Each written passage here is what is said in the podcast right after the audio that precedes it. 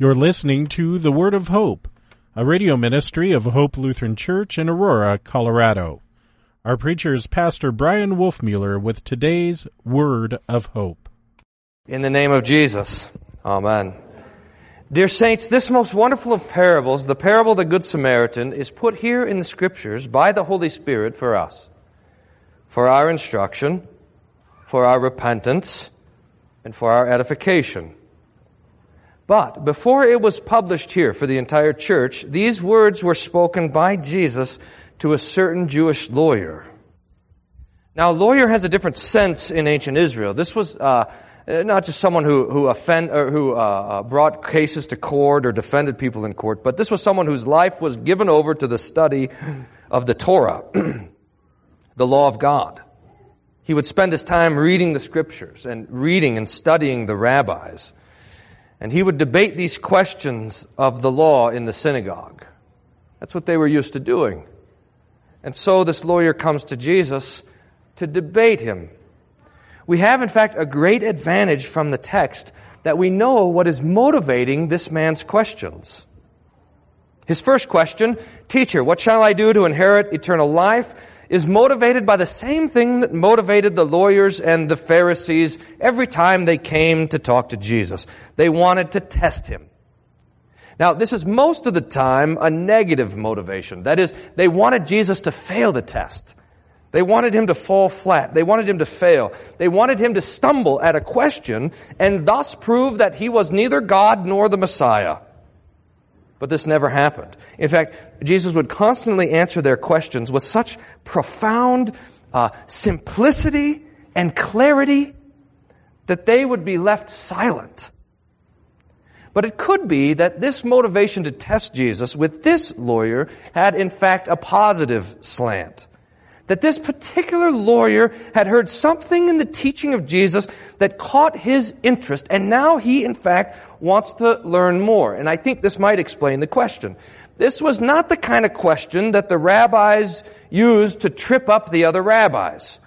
Like those that, remember the questions that they brought to Jesus on Holy Tuesday in the temple? Should we pay taxes to Caesar? What's the greatest commandment? How will marriage work in the resurrection? These were the questions that they would use to debate and fool one another. But this lawyer today asks the most basic theological question that there is to ask. How am I to be saved? Teacher, what shall I do to inherit eternal life? Now, this is the kind of question that you ask someone when you think that the teaching that you have and that they have is different, when they're giving you a different doctrine. In fact, I would imagine that this question has come up with you in your own conversation. You're talking to your friends, they're of a different confession, they're Catholic or Baptist or Methodist or whatever, and the conversation stumbles across a difference in theology. Maybe you realize that you don't teach the same thing about baptism or about the scriptures or about faith or about whatever it is. And you almost instinctively go to this question. Well then, how do you teach that you're saved? You know what I'm talking about? Now, something like this is happening with the lawyer. Jesus, I've heard you talk about the, t- the kingdom of God, about the Son of Man, about death and life, about mercy and grace. And it seems like there's a different doctrine here. How then do I inherit eternal life? But while this man is asking a question, it seems like a positive test of Jesus. It is also true that this question at this point is mostly an intellectual question. He's not asking the question, how do you inherit eternal life? Because he's actually wondering for himself how to inherit eternal life. He's asking this question because he wants to know what Jesus' answer will be. So, because of this, Jesus puts the question back on him. What does the Bible say? And the lawyer answers this You shall love the Lord with all your heart, with all your soul, with all your strength, and with all your mind. That's the modification of Deuteronomy 6 through Jesus. And then from Leviticus 19, he says, and love your neighbor as yourself. Now this is the perfect rabbi answer. It goes under the category, ask a law question, get a law answer. it is almost word for word the same answer that Jesus gave to another question. The question, what is the greatest commandment? But this man answers and says that this is how you are to inherit eternal life by keep, by completely keeping the law. Now, this is this is works righteousness.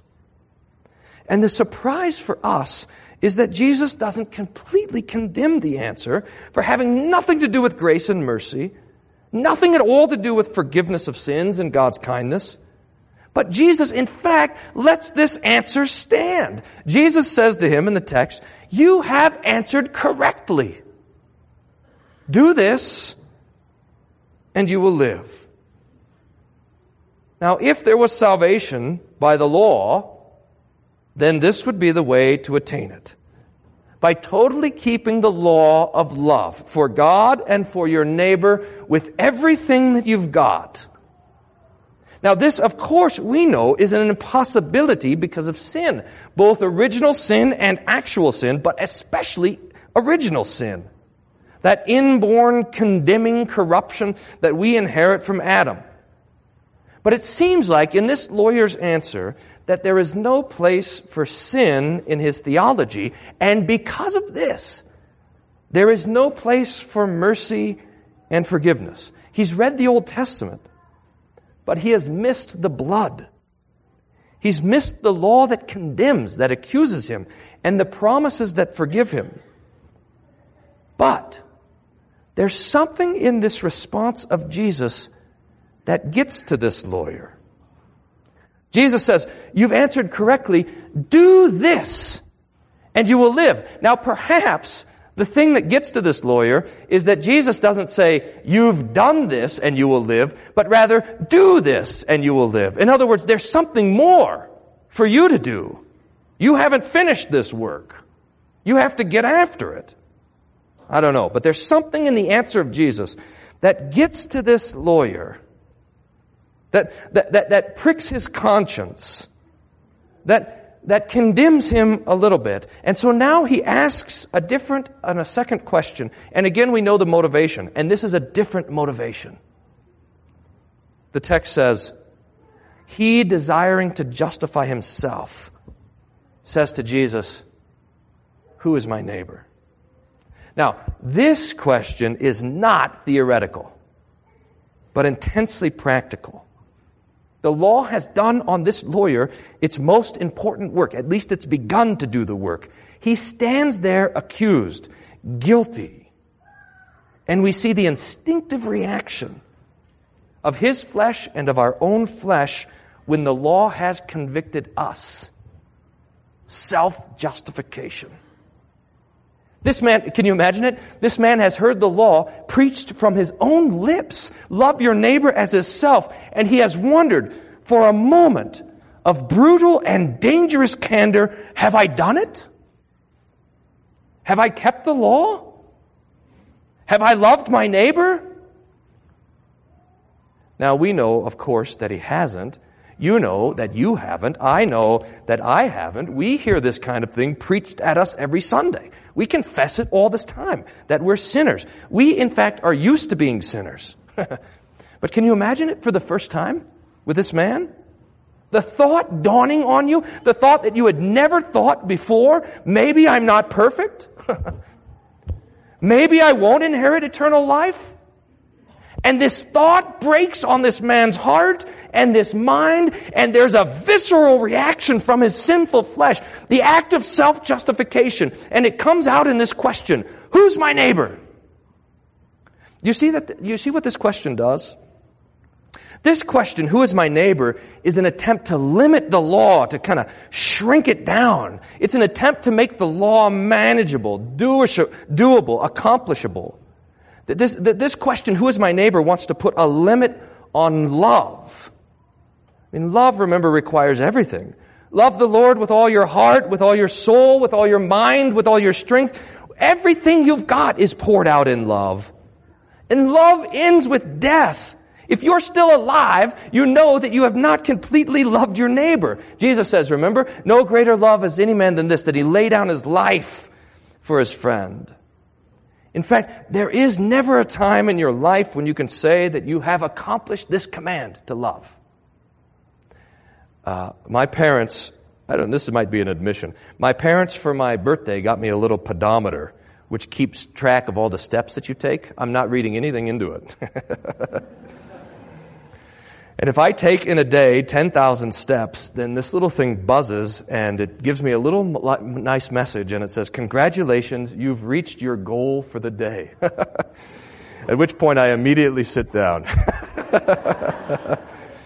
now imagine that instead of having a pedometer, you have a loveometer that measures all the times you love God and love your neighbor throughout the day. Now, look, I guarantee you, you never get a congratulatory message from that little thing.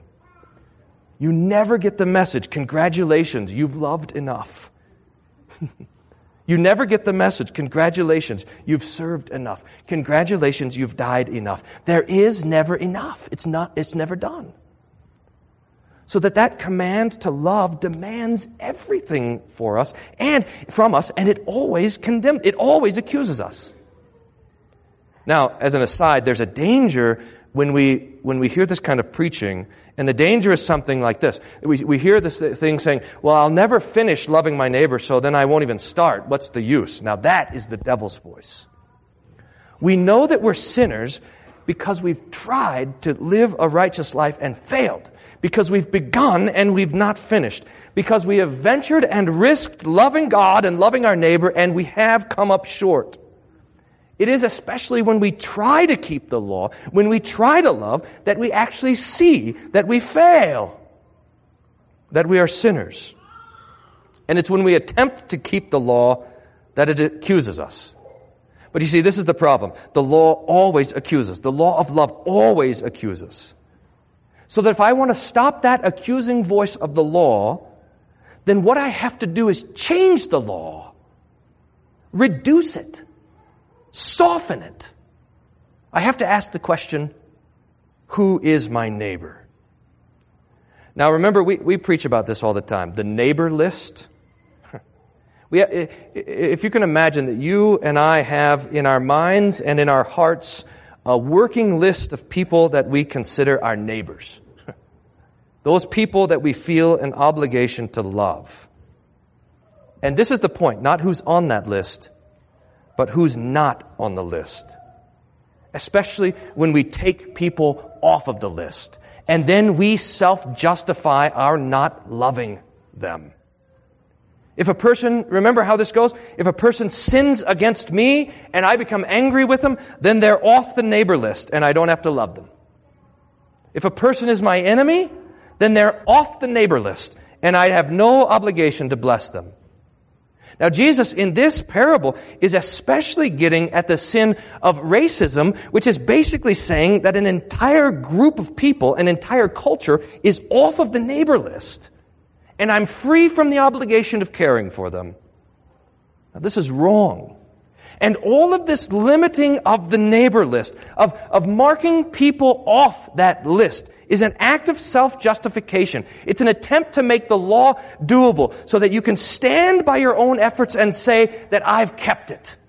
I've done it. I've loved my neighbor as myself. But this road ends in destruction. So Jesus has this question to put before us today and for us to meditate on. And it is a frightful question. Who have I taken off of the neighbor list? I, I, imagine that each of us could write three or four names on our bulletin of people that we've freed ourselves from the obligation of loving. Or this question how have I softened the law so that it doesn't accuse me, but I can stand in my own self righteousness? Or this question With what person or what people, what group of people, have I falsely liberated myself from the obligation to love? Or to say it as simply as possible, who do you hate? Who do you consider an enemy? Repent. Jesus won't let you get off so easy. Love your enemy, he says. Bless those who curse you. Do good to those who hate you. Pray for those who spitefully use you and persecute you. There is no self-justification with Jesus. No marking people off the list. No getting out of this command to love. Now, this is not easy. In fact, uh, it's impossible. We begin to love, to bless, to pray, but time after time we fail. Time after time you fail, and you know it. Love is never done, at least not our love. But look, while you were still sinners, while you were still the enemies of God, He loved you. Christ came for you, even when you didn't believe in Him, when you didn't trust Him, and when you constantly abused His law. He was beaten, stripped, and abandoned, left, not half dead, but completely dead on the cross for you. And His love, His love is complete. His love alone is finished. Jesus alone does not stand condemned or accused by the law. Love the Lord your God with all your heart, soul, mind, and strength, and love your neighbor as yourself. He, in fact, kept the law for you. And by His promise, by His mercy, by His love, by, by His gift of baptism, and by the supper, by His feeding you His, bar- his very own body and blood, He has forgiven you all of your lovelessness and given to you His love, His righteousness, His perfection. He, in His resurrection, has inherited eternal life. And He brings that inheritance to you freely, not of your works, not of your obedience to the law, but by grace. His love rescues us, even from our failure to love. And in this, dear sinners, we rejoice. Amen. The peace of God, which passes all understanding, Guard your hearts and minds through Jesus Christ our Lord. Amen.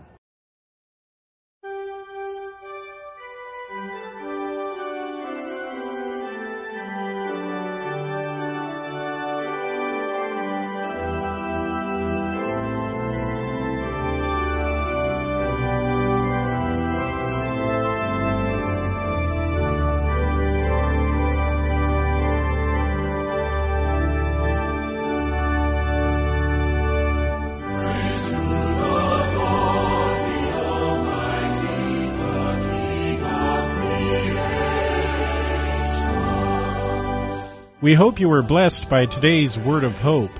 Hope Lutheran Church is located at 1345 Macon Street in Aurora, Colorado.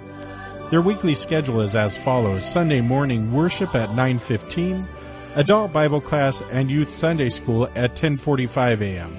On Tuesday mornings there is a matin service at 8:30 a.m. with a Bible class to follow at 9:30 a.m. You can find out more about Hope Lutheran Church at www.hope-aurora.org. That's www.hope-aurora.org. Until next time, may the Lord bless you and keep you in His grace.